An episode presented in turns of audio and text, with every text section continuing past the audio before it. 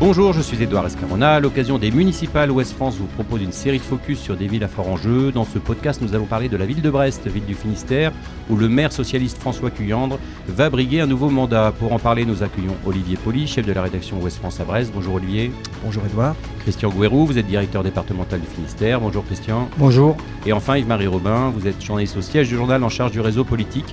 Et vous avez été par le passé chef de la rédaction de Brest. Bonjour Yves-Marie. Bonjour Edouard. Alors avant de commencer ce débat, j'ai demandé à Erwan Alix, data journaliste à Ouest France, de nous donner quelques chiffres sur la ville de Brest. Bonjour Erwan. Bonjour Edouard. Alors quand on parle de Brest, on parle de quelle taille de ville ? Alors Brest, c'est 139 342 habitants en 2016. Alors une petite baisse par rapport à 2011, moins 0,2%, avec une agglomération qui représente 8 communes pour 208 000 habitants. Et au niveau des conditions de vie ? Alors, les conditions de vie à Brest, c'est tout à fait sympathique. Alors, le niveau de vie médian en 2015 était de 19 317 euros, avec un taux de pauvreté à 18%, qui est quand même supérieur à la moyenne française, qui est de 14%, et un taux de chômage de 18,1, 4 points de plus que la moyenne nationale. Et sur le plan de l'emploi ? Alors, Brest, le bassin, c'est 79 778 emplois en 2016, répartis dans 10 900 entreprises. Et quelle est la pression immobilière à Brest ? Eh bien, ça grimpe à Brest, les prix. Selon les notaires, plus 20% en un an. Il faut compter 2400 euros le mètre carré pour une maison et 1868 euros le mètre carré pour un appartement, selon Ouest France Immo. Le budget de Brest, c'est combien ? Le budget de la ville de Brest, c'est en 2018 127 millions d'euros de recettes et 114 millions d'euros de dépenses. Une dette de 33,4 millions d'euros, ça représente 234 euros par habitant. C'est beaucoup plus bas que la moyenne des villes de 100 000 habitants, 1112 euros. Et les transports ? Alors les transports à Brest, il y a deux transports qui ressortent, on va dire. Il y a le célèbre tramway, qui représente 45% de la fréquentation du réseau Bibus. Ça fait 36 000 voyageurs par jour. Alors c'est un petit peu en dessous de l'objectif au lancement qui était de 45 000 voyageurs par jour. Et puis il y a le célèbre téléphérique du plateau des Capucins qui représente désormais 2 000 voyages validés par jour. C'est quasiment son plein. Il y a beaucoup de personnalités qui sont attachées ou liées à cette ville de Brest. Alors énormément de personnalités attachées à Brest. Alors c'est peut-être aussi les Wikipédiens brestois qui sont actifs. Mais sur Wikipédia, on retrouve 150 personnalités liées à la ville, avec beaucoup de marins, mais aussi beaucoup d'artistes, avec des gens comme Miossec, Kylian Tiersen, Béatrice Dalle, et aussi une ville France, Laurie Timan. Alors on va tuer une légende, il pleut beaucoup à Brest ou pas ? Bah oui, c'est quand même 159 jours de pluie par an, c'est un des maximums en France. Mais il y a aussi 1529 heures de soleil dans l'année. Alors on rappelle les résultats des élections en 2014. Alors en 2014, il y avait un taux de participation de 52,71% au second tour, qui avait vu François Cuillandre l'emporter avec 41,29% des voix devant Bernadette Malgorn, 47,28%. Et aux européennes ? Aux européennes, une participation un peu en dessous de la moyenne nationale avec 49,36% seulement. La République En Marche est arrivée en tête avec 23,24%, devant Europe Écologie Les Verts 18% et le Rassemblement National 14%. Merci beaucoup Erwan. Alors je rajouterai juste un chiffre que Erwan n'a pas mentionné mais qui est important à signaler. Il y a 29 000 à peu près étudiants à la rentrée 2019 à Brest, donc c'est une ville plutôt estudiantine. Olivier Pouli, comment on vit à Brest ? On vit bien ? Brest est une ville où effectivement il y a une certaine douceur de vivre. Le climat est, quoi qu'on en dise, relativement agréable. Mais au-delà de ça, effectivement c'est une ville où il y a pas mal d'animation, pas mal de... toute une offre culturelle qui permet d'avoir accès à tous les types de spectacles. La question qui se pose aujourd'hui, notamment dans le centre-ville de Brest, c'est celui de l'insécurité ou de la sécurité, suivant les personnes qui en parlent. Alors Christian Gouérou, l'un des atouts de Brest, c'est bien sûr l'environnement maritime exceptionnel. Quand on est brestois ou quand on passe à Brest, on est très attaché à cette ville. Oui, dès qu'on arrive, dès qu'on passe le pont de Plougastel, on a une vue plongeante sur la rade de Brest. C'est un panorama fantastique.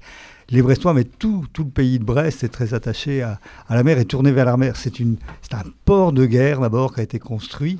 Et ensuite, des arsenaux qui ont créé la ville de Brest et elle s'est développée là-dessus. Cette ville est ouverte. C'est vraiment la ville de la mer en France. Et c'est la métropole la plus proche des Antilles, il faut le rappeler. Oui, et de New York. Yves-Marie, vous avez exercé à Brest, je l'ai dit en introduction. C'est aussi une métropole moderne et compétitive qui reste très populaire. Oui, alors je ne vais pas être objectif parce que je suis un amoureux de Brest, donc j'y retourne régulièrement.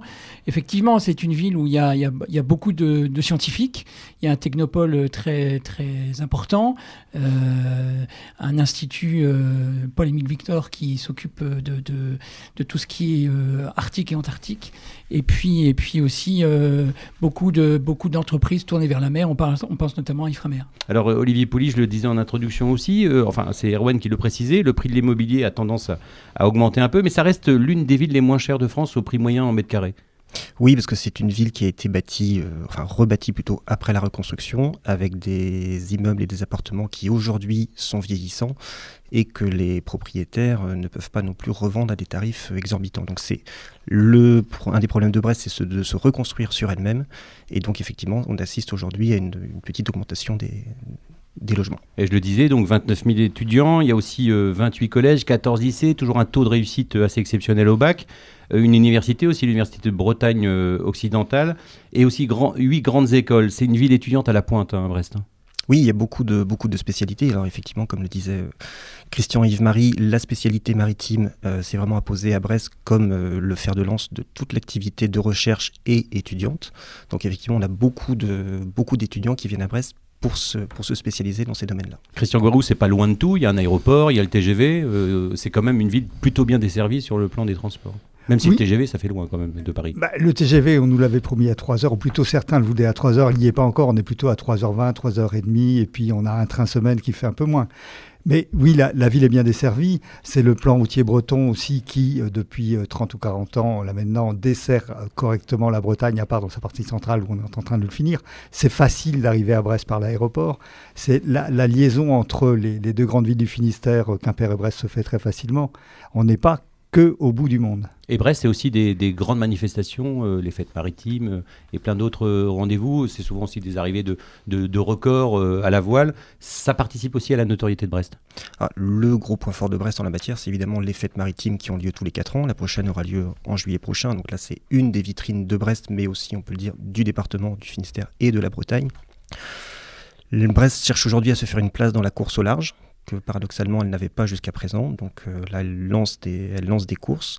Le port des records, effectivement, a bien marché ces dernières années, mais les records étant de plus en plus difficiles à battre, il y aura de moins en moins de tentatives, d'où cette volonté de passer aujourd'hui sur la course au large. Yves-Marie, oui. Et puis, il y a aussi le sport qui est très important, hein, avec le stade brestois, et puis une équipe... Qui va avoir un nouveau stade bientôt, hein. Ouais. Non, alors, 2026. On en parle depuis tellement longtemps de ce nouveau stade. Oui, mais Francis Leblay est toujours nouveau. Et puis, il y a une équipe féminine de hand aussi qui est très importante. Alors, sur le plan politique, la ville de Brest est à gauche depuis 1989, avec la victoire à l'époque de Pierre Maille, qui revenait aux affaires après un premier mandat d'une année, en 82-83. Un Pierre Maille qui est resté peu de temps dans le fauteuil de maire, puisqu'il a été remplacé en 2001 par un professeur de droit du nom de François Cuillandre. Depuis, il a toujours été réélu. Il va briguer un 4e mandat. Les Brestois connaissent-ils bien leur maire ? Que pensent-ils de son action ? Que pensent-ils de leur ville ? Romain Fillon, qui est journaliste à la rédaction de Brest, est allé dans les rues de Brest pour leur poser la question. On écoute et on en reparle juste après. Est-ce que vous connaissez le nom de votre maire ? Cuillandre, oui. Oui, François Cuillandre. Bien sûr. Quel est son nom ? Cuillandre. Est-ce que vous connaissez le nom de votre maire ? Oula, non. À vrai dire, je suis arrivée à Brest en septembre. Donc, si vous voulez, j'ai pas eu encore le temps de m'intéresser à tout ça. Cuillandre. C'est quoi son prénom ? Je connais pas son prénom. François. Ah oui, voilà. Si vous étiez élu maire, quelle serait votre première mesure ou votre première décision ? La première mesure aujourd'hui, je pense que c'est les coins de Brest qui sont un peu délaissés et qui commencent à être un petit peu craignos, quoi. Voilà. C'est-à-dire qu'on met de l'énergie sur des espaces comme les Capucins, Batiam, Marina, etc. Et c'est super parce que c'est super bien fait et ça fait revivre Brest. Mais si c'est déplacer les problèmes, voilà. Parce qu'il y a des endroits de Brest qui sont très tristes et qui sont pas très sécurisants. Voilà. Moins peut-être de pauvreté et aussi voir... moi, j'avais souffert de BMH, Brest Métropole Habitat, et revoir un petit peu sur la politique de tous ces logements sociaux qui font souffrir les humains, quoi. Après, je suis peut-être un petit peu trop architecture, mais je pense que ce serait la rénovation des bâtiments, ou de certains bâtiments, plus ou moins. Olivier Pouli et François Cuillandre, je le disais, est en poste depuis 18 ans maintenant. Que peut-on dire de son action ? Alors, François Cuillandre est un maire qui est considéré comme un maire bâtisseur de Brest, un petit peu comme ce qu'avait fait après la libération Georges Lombard. Donc effectivement, il a toujours tendance à présenter Brest comme étant un puzzle, enfin tout au moins son bilan comme étant un puzzle avec différentes pièces.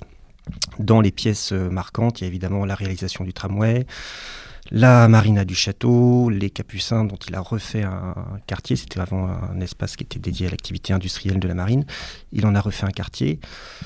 Sur le plan de son bilan de maire bâtisseur, il ne sera pas attaqué. En revanche, là où il sera attaqué, c'est sur les problématiques de sécurité ou de sentiment d'insécurité.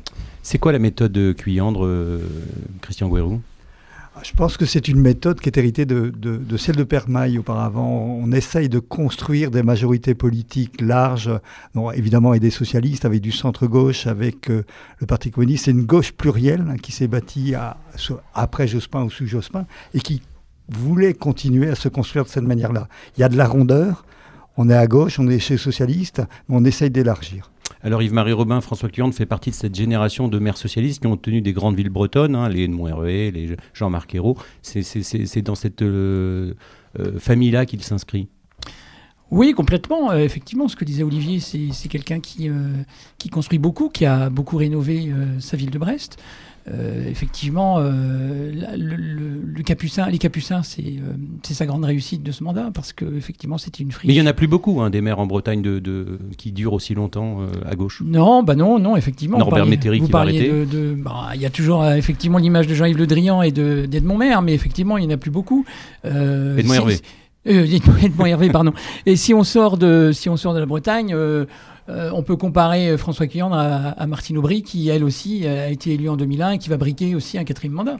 Christian Gouérou. Oui et non, il y a une grande continuité dans l'action des socialistes brestois ou de la gauche brestoise depuis 89, ou peut-être même avant, dès 77. Ça avait commencé en 77, pour les autres villes bretonnes. Oui, et puis Francis Leblay donc, est battu en 83. Enfin, il est décédé auparavant, mais cette gauche-là est battue. Et la droite fait un mandat catastrophique au début des années 80, et en 89, la gauche revient. Et l'action de cette municipalité, en fin de compte, elle dure depuis cette époque-là. Ce sont presque les mêmes hommes et femmes qui sont là. Olivier Pouli, pourquoi il brigue un quatrième mandat ? C'est quoi son moteur ? Son moteur, c'est qu'il pense qu'il n'a pas terminé le travail qu'il avait à faire pour Brest et pour les Brestois, notamment en termes d'aménagement. Il veut faire sa deuxième ligne de tram. Alors il dit souvent que les Brestois ont changé de regard sur leur propre ville. C'est votre sentiment aussi ? C'est pas faux. Je pense que c'est lié notamment à tout le travail qui a pu être fait sur le port de commerce. Avant, le port de commerce était un endroit qui était quasi inaccessible aux Brestois. Aujourd'hui, tout le monde descend au port de commerce et je pense que l'apparition de ce nouvel endroit et sa proximité évidente avec la mer a fait qu'effectivement les Brestois ont changé de regard sur la ville. Par rapport aux autres campagnes qu'il a menées, il rentre en campagne un peu plus tôt. Un peu plus tôt, puisque tous ses principaux adversaires et ses potentiels futurs alliés d'entre-deux tours sont déjà partis. Il est dans une campagne qui s'annonce sûrement la plus difficile pour lui, la plus incertaine aussi. Aujourd'hui, contrairement à ce qu'on pouvait dire les trois fois d'avant, on ne peut pas dire à l'avance qui sera le maire de Brest en mars prochain. Alors il y a une donnée qui a changé un peu la donne, c'est sa mise en examen pour un prêt de 4 000 € perçu par l'association Vivre à Brest après les élections municipales de 2008. Est-ce que ça complique vraiment sa campagne ? Difficile à dire, ça l'a beaucoup touché personnellement évidemment. Ça a créé de l'incertitude dans les rangs de sa majorité, y compris chez ses fidèles, mais il a décidé de poursuivre dans un contexte qu'il a lui-même qualifié de difficile. Son parti lui a fait confiance. Donc aujourd'hui, qu'est-ce qui restera de cette affaire-là dans 3 mois dans la tête des électeurs au moment d'aller voter ? Ça reste quand même un mystère. C'est un angle d'attaque pour ses adversaires, Christian Gouérou ? Oui, il y a peut-être ça, mais il y a plus l'histoire de l'association des élus brestois qui posera question ou qui sera agitée par les opposants de cette majorité, quoi. Olivier peut peut-être mieux vous expliquer que moi cette affaire-là, mais elle a bien secoué Brest et au plus large encore, plus large que ça, depuis plus d'un an. Yves-Marie, avoir le soutien du Parti Socialiste, même si à Brest le Parti Socialiste est une institution, c'est pas forcément un atout ces derniers temps.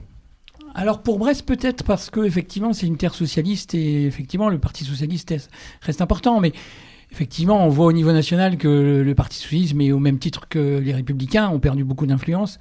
Et donc, quand on voit les ténors socialistes et les ténors républicains crédités de 10% pour la prochaine présidentielle, effectivement, on se dit que c'est pas forcément des partis très porteurs actuellement. Alors, le vieux lion, comme on l'appelle... Hein, le lion. J'ai dit vieux, mais il n'a rien de vieux. A l'intention d'accorder une place importante à l'écologie. Hein, c'est vraiment ce qui ressort de son début de campagne. Oui, alors après, je pense que... C'est un peu tous les candidats. À peu près dans toutes les villes de France, tous les candidats diront ça. Il ne part pas de rien en la matière, hein, puisqu'il a déjà fait pas mal de choses, bon, avec le tramway évidemment, sur une plateforme de rénovation des bâtiments, parce que comme on le disait tout à l'heure, Brest est une ville dont l'immobilier est assez vieux, donc il y a toute une plateforme d'aide aux propriétaires qui est en place pour aider aux travaux de rénovation énergétique. Donc il ne part pas de rien. Aujourd'hui, il fait des propositions qui ne sont pas les mêmes que celles de ses principaux concurrents. Il parle de créer un GIEC local en s'appuyant sur toutes les compétences qui existent à Brest, notamment au sein de l'Ifremer, de l'université et autres, de créer une COP aussi, une COP locale, évidemment la deuxième ligne de tram. Enfin oui, il a un programme en matière d'écologie. Christian Gouérou, le plus ennuyeux pour lui finalement, c'est que pour la première fois depuis 89, la gauche avance en ordre dispersé. Ah, très dispersé, hein, ça. Il y a à peu près 18 mois, François Cuillandre a parlé de trahison en désignant Marc Coatanéa, qui est l'ancien premier fédéral du PS, qui est parti chez Macron, qui est un ami de Richard Ferrand. Et donc aujourd'hui, c'est Marc Coatanéa qui mène la liste à l'REM à Brest. Alors, il aura lui-même des difficultés, parce que c'est difficile d'incarner la nouveauté, le renouveau, quand on a ce passé de militant PS, mais il peut surfer sur l'idée que les citoyens brestois veulent du neuf, veulent du nouveau, veulent sortir les sortants. Alors je vais essayer de replacer le contexte. Le maire sortant donc pourra compter sur le soutien du Parti Socialiste, on l'a dit, du Parti Communiste. En revanche, Europe Écologie Les Verts a choisi d'investir Ronan Pichon. Il est élu à la majorité de Brest et vice-président de Brest Métropole en charge du numérique. Pourquoi cette scission entre les écologistes et les socialistes, Olivier Pouli ? Alors, le début de la fracture se produit au moment de l'affaire de l'association des élus socialistes de Brest, où les écologistes sont plutôt interrogatifs sur ce qui s'est passé au sein du groupe de leurs camarades. Viennent ensuite, évidemment, par là-dessus, les bons résultats des Verts aux européennes, puisqu'ils font 18% à Brest, ce qui les place en tête pour la première fois de toutes les autres forces de gauche. Et donc à partir de là, ils bâtissent leur programme en disant qu'ils veulent mettre l'écologie au cœur de toutes les politiques et réussissent à s'adjoindre quelques renforts, notamment les gens de l'UDB et une partie du mouvement radical de gauche. Alors un peu plus à gauche, il y a aussi la candidature de Pierre-Yves Cadalin, de la France Insoumise, en tandem avec Christophe Oswald. Ça pèse quoi la France Insoumise à Brest ? C'est le grand mystère. C'est le grand mystère. Au municipal, la gauche qu'on peut qualifier de radicale n'a jamais dépassé les 10%. Et la gauche, on va dire de gouvernement, entre guillemets, n'a jamais voulu fusionner avec elle parce qu'elle n'était pas dans l'obligation. Quel sera le score de la France Insoumise dans 3 mois ? On ne sait pas trop. Alors, Christian Gouérou l'a dit tout à l'heure, la grande nouveauté de ce scrutin municipal, c'est la présence d'une liste de La République En Marche qui sera conduite par l'ancien responsable du Parti Socialiste du Finistère, Marc Coatanéa. En fait... c'est pas si courant finalement en Bretagne. Il a réussi à s'entendre avec le MoDem. C'est pas le cas ailleurs. Hein. Donc à La République En Marche, Christian Gouérou, c'est vraiment la nouveauté de ce scrutin. Oui, et puis c'est quelque chose qui est difficile à discerner, à déchiffrer. On peut avoir des alliances de tel type dans tel endroit et à 80 km de là, on aura d'autres alliances. C'est-à-dire que LREM est capable de construire des alliances avec la gauche, avec la droite, avec le MoDem, avec des gens qui sont partis de chez LR, etc. Ça rassemble large, très large, et il y a beaucoup d'opportunités, mais l'occasion est bonne. Ils doivent conquérir des mairies, avoir des élus, et derrière, Richard Ferrand pense évidemment à un troisième tour, c'est le Sénat, c'est l'élection sénatoriale au mois de septembre 2020. Yves-Marie Robin ? Oui, c'est ça, c'est effectivement, c'est surtout, je pense, ils pensent surtout à avoir des élus maires, ça sera plus compliqué, mais surtout des élus pour peser effectivement pour l'après. Mais peu comme les Verts d'ailleurs. Mais le En Marche de Brest est peut-être plus à gauche que d'autres En Marche dans d'autres villes ? Non, si on regarde la liste de Marc Coatanéa telle qu'elle se présente aujourd'hui, parce qu'il a déjà dévoilé plusieurs noms de colistiers, c'est pas une liste spécialement à gauche. D'accord, et il y a donc à droite, alors est-ce que la République En Marche est compatible avec Bernadette Malgorn, qui est candidate de la droite et du centre-droite, l'ancienne préfète de région qui tente de nouveau sa chance. Est-ce qu'elle est plus armée qu'en 2014, Olivier Pouli ? Elle est plus armée parce qu'aujourd'hui, effectivement, elle est connus dans le paysage brestois, ce qui n'était pas forcément le cas en 2013-2014. Son gros point faible quand même, c'est de ne pas avoir su gagner en 2014. Elle avait peut-être une fenêtre de tir en fusionnant au deuxième tour avec l'autre liste de droite, elle ne l'a pas fait. Un an après, elle perd un canton considéré comme imperdable et du coup le département reste à gauche pour un canton. Mais elle a quand même pour elle une constance dans le discours sur le thème qui sera l'un des thèmes majeurs de la municipale, c'est la sécurité. La sécurité, on va en parler juste après. La possibilité de retrouver 3 ou 4 candidats qualifiés pour le second tour, elle n'est pas à exclure, hein. Non, je pense que le soir du premier tour, on aura 3 ou 4, peut-être même 5, pensent certains, listes qualifiées pour le second tour. Reste à savoir combien seront déposées en préfecture le mardi soir. Christian Gouérou. Et ça va être intéressant de suivre, oui, entre ces deux jours, entre le dimanche soir et le mardi soir, les alliances possibles. Est-ce que demain, Marc Coatanéa, LREM, pourrait s'allier avec Bernadette Malgorn ? C'est une grande intégration et ça peut faire sourire tellement ces deux-là se sont affrontés auparavant. Olivier Pouli. C'est interrogé sur le sujet, Bernadette Malgorn ne l'exclut pas. Elle considère que les programmes, notamment sur police municipale, vidéosurveillance, sont aujourd'hui les mêmes entre elle et Marc Coatanéa. Donc elle n'exclut pas la possibilité d'une fusion. Et puis ça sera aussi une grande nouveauté pour François Cuillandre, parce que pendant très longtemps, lors de ses précédents mandats, il disait que son équipe du premier tour était celle du deuxième. Donc là, il va être obligé de négocier des postes. Alors je vais vous poser une question peut-être un peu directe, mais est-ce que François Cuillandre peut être battu à votre avis ? Bien sûr. Oui. Yves-Marie ? Je crois pas, mais bon, après, je pense qu'effectivement, je vous disais tout à l'heure, c'est quand même une terre de gauche, et je vois pas Marc Coatanéa l'emporter. Ça reste effectivement quelqu'un de marqué à gauche, un ancien de l'équipe de Cuillandre. Donc, malgré sa mise en examen, je le vois quand même continuer. Mais après, je suis peut-être Christian Gouérou, vous avez l'air de dire oui. Oui, moi, je pense oui, parce qu'on ne peut rien écrire aujourd'hui. Je pense que s'il y a par exemple 4 listes qui se présentent au deuxième tour, tout est possible. C'est le premier arrivé et ça peut être à un cheveu près qui emporte la mise. Et ça, on ne peut pas le savoir. Olivier ? Oui, François Cuillandre reste dans l'esprit de tous ses concurrents comme le favori de l'élection. Reste à savoir quelle sera la configuration au soir du premier tour. Fusion, pas fusion, qui fusionne pas, est-ce qu'il y a un jeu de poker qui se met en place ou pas ? Dans la majorité municipale, vous sentez plus de pression qu'auparavant ? C'est-à-dire qu'il y a moins de certitude ? La clé du succès de la gauche depuis 1989, c'est quand même l'union, enfin depuis 1995, parce qu'en 1989 les Verts étaient partis tout seuls, depuis 1995 c'est l'union de la gauche au premier tour. Alors, là ils ne seront pas. Alors, on va parler des thèmes qui vont alimenter la campagne et on a demandé donc aux Brestois de la rue de nous dire un peu quels étaient les atouts et inconvénients de Brest selon eux. Quel est selon vous l'atout principal de votre ville et son plus gros inconvénient ? L'atout principal, c'est la culture, l'ouverture d'esprit. Et l'inconvénient, c'est que c'est loin de tout, quoi. Il pleut beaucoup. Les courants d'air. C'est-à-dire c'est une ville qui n'est pas très protégée par rapport au vent, qui a été mal reconstruite. Donc il y a une souffrance aussi du passé de Brest, de la guerre, quoi. Un atout, c'est la mer, c'est l'océan, c'est la rade de Brest, c'est la mer, quoi. Et les Brestois, ils sont assez accueillants, quoi. Je trouve qu'ils ont une mentalité de discuter, de rire, de se picoler aussi un peu, mais bon. Tout est à proximité, les transports en commun. Mais il n'y en a pas suffisamment. Il n'y en a pas suffisamment quand on est dans les quartiers. Alors, son plus gros inconvénient, sachant que je viens d'une très jolie ville qui est la ville de Rennes, je dirais que c'est peut-être l'architecture des bâtiments. En effet, quand je suis arrivée, j'ai trouvé que c'était pas spécialement joli. Et du coup, je trouve que c'est une ville qui est pas forcément attrayante au premier abord. Et son atout, je dirais que c'est une ville qui bouge, c'est une ville qui est dynamique, où il y a toujours des endroits où sortir, où aller se balader. Donc c'est pas mal. Plus de verdure. Ah oui ? Ouais. L'atout, c'est le tram. Et le truc nul, c'est le téléphérique. Ça sert à rien. Même pas 2 minutes pour traverser et ça coûte aussi cher que le tram et le bus. Donc ça sert à rien. C'est dépenser du pognon pour rien.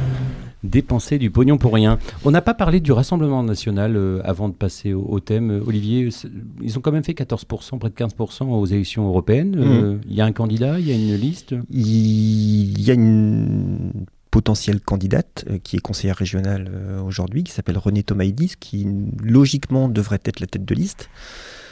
Là, c'est aussi c'est une inconnue du scrutin. Est-ce que le Front National réussira à passer la barre des 10% et donc à avoir des élus assez mécaniquement au deuxième ? C'est une interrogation. Christian Gouérou ? Oui, dans cette interrogation, il y a la participation. Chaque fois que la participation baisse, le Front National monte. Et c'est vrai que dans les grandes villes, aujourd'hui, on a moins de participation aussi pour des élections municipales. Alors, c'est pas un enchaînement facile, mais on va parler de sécurité maintenant et d'un thème qui va sans doute alimenter la campagne. Alors, est-ce que c'est de l'insécurité ? Est-ce que c'est un ressenti d'insécurité ? Je rappelle que Brest ne possède pas de police municipale et le maire, s'il est réélu, n'a pas l'intention d'en instaurer une. C'est une ville de cette taille-là, sans police municipale et sans vidéosurveillance. C'est unique, je crois, Olivier Pouli. Oui, alors, sur les caméras, il en existe sur les bâtiments publics. D'accord, mais pas dans l'espace public. Pas dans l'espace public. Donc, ces thèmes-là, forcément, vont s'inviter dans la campagne. Ah, c'est une certitude depuis 3 ou 4 ans déjà. Ce sera l'un des thèmes majeurs de l'élection. La grande question, effectivement, c'est que ce sujet-là ne fait pas consensus au sein des candidats, loin de là. François Cuillandre n'est pas pour les caméras de vidéosurveillance, n'est pas pour non plus une police municipale, encore moins armée. Néanmoins, je pense qu'il va être obligé de faire des propositions en la matière. Il en a déjà fait au cours du mandat. Il a renforcé le service de médiation, il a renforcé le système de protection des bâtiments par caméra. Je pense qu'au cours de la campagne, il va proposer, je ne sais pas sous quelle forme, je ne sais pas sous quel statut, avec quelle mission, mais il va proposer de mettre en place plus de gens responsables de missions de service public sur l'espace public. Et la position des autres candidats en matière de vidéosurveillance et de police municipale ? À droite, c'est très clair, c'est police municipale armée pour tout le monde et réseau de caméras de vidéosurveillance entre, grosso modo, la place de Strasbourg, donc en haut de la rue Jean Jaurès, et Recouvrance, donc en bas de la rue de Siam, donc l'axe majeur de Brest sur environ 3 km et demi à peu près.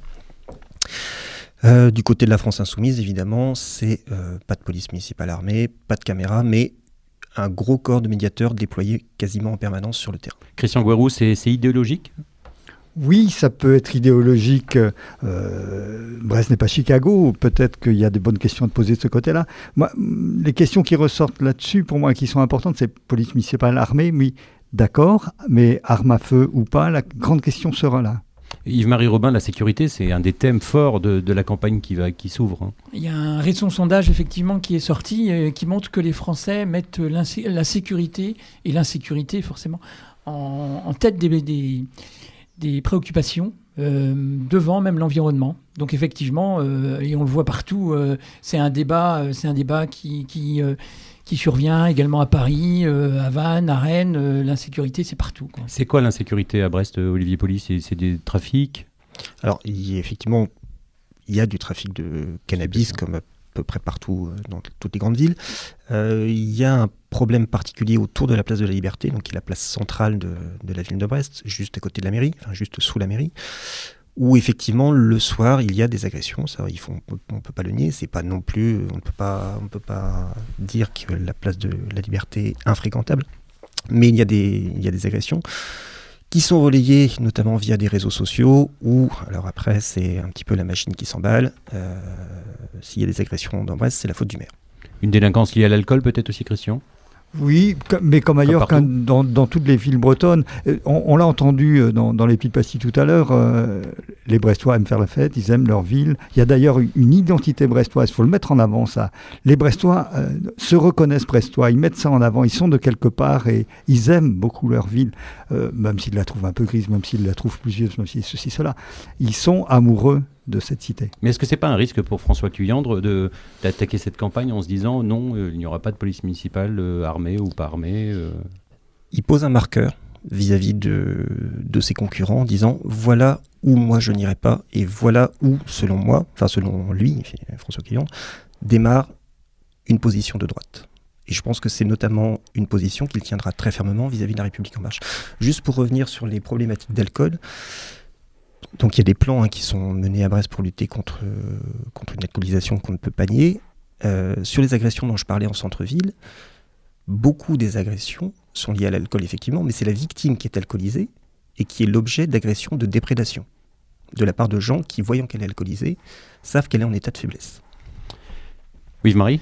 Oui, sur la police municipale, en fait, Cuillandre ne dévie pas depuis 2001. En fait, il a toujours cet argument, il ne veut pas de police municipale, et en disant que ce n'est pas le rôle d'une municipalité de... Même si la gauche a évolué depuis sur ces questions. Oui, mais lui, pas. En fait, il dit, voilà, ce n'est pas au budget municipal de financer une police, c'est à l'État de mettre les moyens au commissariat de Brest. Et les présidents passent, il en a connu plusieurs en tant que maire, et, et les moyens ne sont pas revenus, en tout cas, ne sont pas à la hauteur de Brest. On est dans la police de proximité de Lionel Jospin. Il est de là. Alors on va forcément aussi parler du tram dans cette campagne et de son éventuelle deuxième ligne. Ça va être aussi dans les propositions des candidats. Alors c'est évidemment la proposition majeure de François Cuillandre. Là, personne ne peut la lui contester. Donc c'est une ligne qui desservirait, qui partirait de la gare, qui traverserait le centre-ville à perpendiculaire avec la première ligne, desservirait tous les campus et l'hôpital. Donc c'est un projet majeur qui se double d'un bus à haut niveau de service vers le quartier Nambézélé. C'est un projet de 180 millions au global.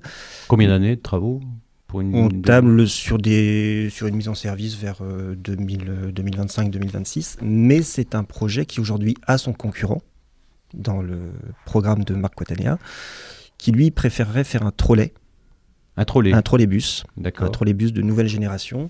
Alors lui, il promet, au lieu des 5 km de tramway, il promet 31 km de trolleybus, pour moins cher que le tramway. C'est un problème, les transports à Brest, Yves-Marie Robin ? Depuis le tram, non, effectivement. Alors l'inconvénient du tram, c'est qu'il a fait aussi déplacer la population un peu à l'extérieur du centre-ville, donc il y a moins de monde en centre-ville. Mais l'un des enjeux aussi du tram et de la politique de François Cuillandre, c'est l'aménagement de la ville. On entendait tout à l'heure quelqu'un parler de... On met tout sur le centre-ville et rien sur les quartiers. Effectivement, quand on prend le tramway et qu'on se déplace soit sur la rive droite du côté de Recouvrance ou soit le haut de la rue Jean Jaurès, ça reste des quartiers en grosse difficulté avec des magasins fermés, des habitations un peu délabrées. Et moi, j'entends toujours François Cuillandre, avant qu'il ne lance les travaux du tram, dire que le tram va... réaménager complètement un centre-ville. On le voit depuis l'arrivée du tram, le haut de la rue Jean Jaurès est en état d'abandon. Alors, il y a des projets, mais pour l'instant, effectivement, c'est un peu dramatique comme une entrée de ville. Le renouvellement urbain, notamment dans deux quartiers, Olivier Pouli, Bellevue et Recouvrance, ça sera aussi très attendu. Oui. Alors, Bellevue, c'est lié au projet de tramway, puisque le tramway va rentrer très profondément dans le quartier de Bellevue, comme ça avait été le cas pour la première ligne à Pont-à-Mézennes. Donc là, il y a beaucoup de choses à faire. C'est le plus gros quartier de Brest. C'est un quartier qui a été intégralement construit après la Libération. C'est un quartier, entre guillemets, neuf mais vieux. Recouvrance est lui aussi traversé par la première ligne de tramway. Effectivement, aujourd'hui, quand on passe à Recouvrance, c'est pas folichon, faut le dire. Il va y avoir un énorme programme de rénovation urbaine dans Recouvrance qui devrait, même si aujourd'hui on assiste à un petit frémissement de ce côté-là, qui devrait quand même embellir le quartier. Et il y a une question autour du commerce dans cette ville ou... Le commerce de centre-ville, pour partie, alors dans l'hypercentre, pas forcément, mais en périphérie de l'hypercentre, effectivement, le commerce de proximité, c'est peut-être lié aussi à des questions de démographie et de génération de commerçants, est en souffrance. Christian Gouérou, pour terminer, François Cuillandre va être attaqué justement sur cette longévité. Les gens vont aspirer, vont avoir envie de pointer le côté dinosaure, d'avoir envie de nouveauté. Ah oui, pour une partie des électeurs et pour ses adversaires, oui, c'est un angle d'attaque formidable. Ils sont là depuis 89, si on compte Pierre Maille. Le slogan « Sortez les sortants » peut très très bien jouer. Alors, il y a ça d'un côté, et de l'autre côté, effectivement, les Brestois vont pouvoir peut-être essayer de se dire lui, on le connaît, les autres, on ne connaît pas, on peut encore faire des choses avec lui, etc. Lui aussi peut s'appuyer là-dessus. Olivier Pouli, un dernier mot. D'après un sondage, pour rebondir sur ce que dit Christian, il y a deux candidats qui sont connus, c'est François Cuillandre et Bernadette Malgorn. Très bien, merci à tous les trois. Je vous rappelle que toute la campagne est à retrouver sur notre site internet ouestfrance.fr. Il y a également une newsletter qui sort chaque samedi. Je vous encourage à vous abonner et on se retrouve très rapidement pour un autre focus. À bientôt. Retrouvez cet épisode ainsi que nos autres productions sur le mur des podcasts et aussi sur notre application Ouest France. N'hésitez pas à nous mettre 5 étoiles si vous avez aimé ce programme.